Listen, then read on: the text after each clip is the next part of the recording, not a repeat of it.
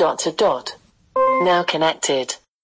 Hello, today we have two good demonstrations from Andrea Barker. She is going to bring us a kind of poll, show of hands, well, it's called show of hands skill, uh, and also a better way of getting a dice roll with sound effects from the A-Lady. So let's start off with show of hands. Hello all, this is Andrea with dot to dot. I wanted to make another podcast here. First of all, first of all, I want to demo a skill called Show of Hands. Um, it's sort of a set of three polls. It's kind of interesting. It basically, it's asking you a yes or no question, and it'll say X number percentage of people answered the same as you did. So there's no right or wrong answer in this. That's what's kind of cool. Um. Anyway, let me do this. Open Show of Hands. Show of Hands asks, have you gone to a dedicated bar in the past month? Do you answer yes or no? No. seventy-nine percent of people agree with you. Show of Hands asks, WikiLeaks founder Julian Assange has said that he can show that there was no collusion between the Trump campaign and Russia. Do you believe him? Do you answer yes or no? No. fifty-one percent of people agree with you. Show of Hands asks, today's referendum in Ireland asked voters whether they wanted to repeal or retain their Eighth Amendment, which says an unborn child has the same right to life as a pregnant woman, and effectively outlaws most abortions. How would you have voted? Do you answer repeal or retain? Retain. fifty-five percent of people agree with you. Be sure to check back daily for three new polls, and to see poll results by gender, political party, and more. Download the Show of Hands mobile app at your favorite app store or at show of hands dot com. Okay, so that's kind of interesting. It's not really a trivia per se. It kind of is, but it's not going to give you correct or wrong answers. You're not going to get condemned or uh, told you were wrong. Sorry, I just got back from church. You're not going to get told you were wrong just because um, maybe your answer was different. So anyway, talk to you later. Brilliant one. Thank you, Andrea. Really cool. And without any further ado, let's go straight over to her second demo, which is a way to get a better dice roll. Hello all, this is Andrea with dot to dot. Wanted to show you a dice skill.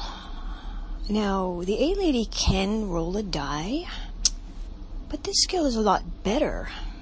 Roll a dice. I rolled a die and got one. Okay, that was Alex. A-Lady. Now, I'm going to open Dungeon Dice. Open Dungeon Dice. Welcome to Dungeon Dice. Currently, I can roll for a four, six, eight, ten, twelve and twenty sided dice. Try saying something like, roll a d twenty or roll a six. Roll a six. You rolled four on a d six. All right. Let's do this a couple of more times here.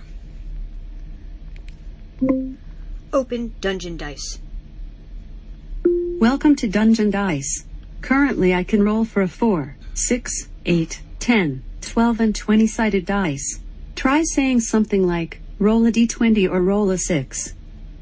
Roll a four. You rolled three on a d four. Open Dungeon Dice. Welcome to Dungeon Dice. Currently, I can roll for a four, six, eight, ten, twelve and twenty sided dice. Try saying something like, roll a d twenty or roll a six. Roll a d twelve. You roll ten on a d twelve. So that's an interesting skill. It's called Dungeon Dice, I think, because of the variety of different dice you can roll. It gets a little monotonous uh, at the beginning, but hey, if you want a good dice roller compared with the A-Lady's built-in flimsy one, Dungeon Dice is not bad. So anyway, if you want to get a hold of me, a barker one five at m s n dot com. Thank you. Signing off. Great stuff. It is available here in the U K, so I can show you how you can get um, rid of that initial message each time. You just ask for the dice roll when you invoke the skill. So let's give it a go. Let's try a D twenty. For example, Alexa, ask Dungeon Dice to roll a D twenty. You rolled ten on a D twenty. Alexa, ask Dungeon Dice to roll a six. You rolled five on a D six. There you go. That's much more concise, because you're probably going to do a lot of rolling if you're using this instead of a dice. It's a shame you can't roll three die of various sizes, because that's probably what you need to do in D and D. But anyway, I love that sound effect. Really love it. And it's obviously better, isn't it, when there are sound effects? We all know that. So there you go. Thanks, Andrea. Two great uh, tips there, or skills, and keep them coming. This is Robin signing off. Thanks a lot. Bye. Now disconnected.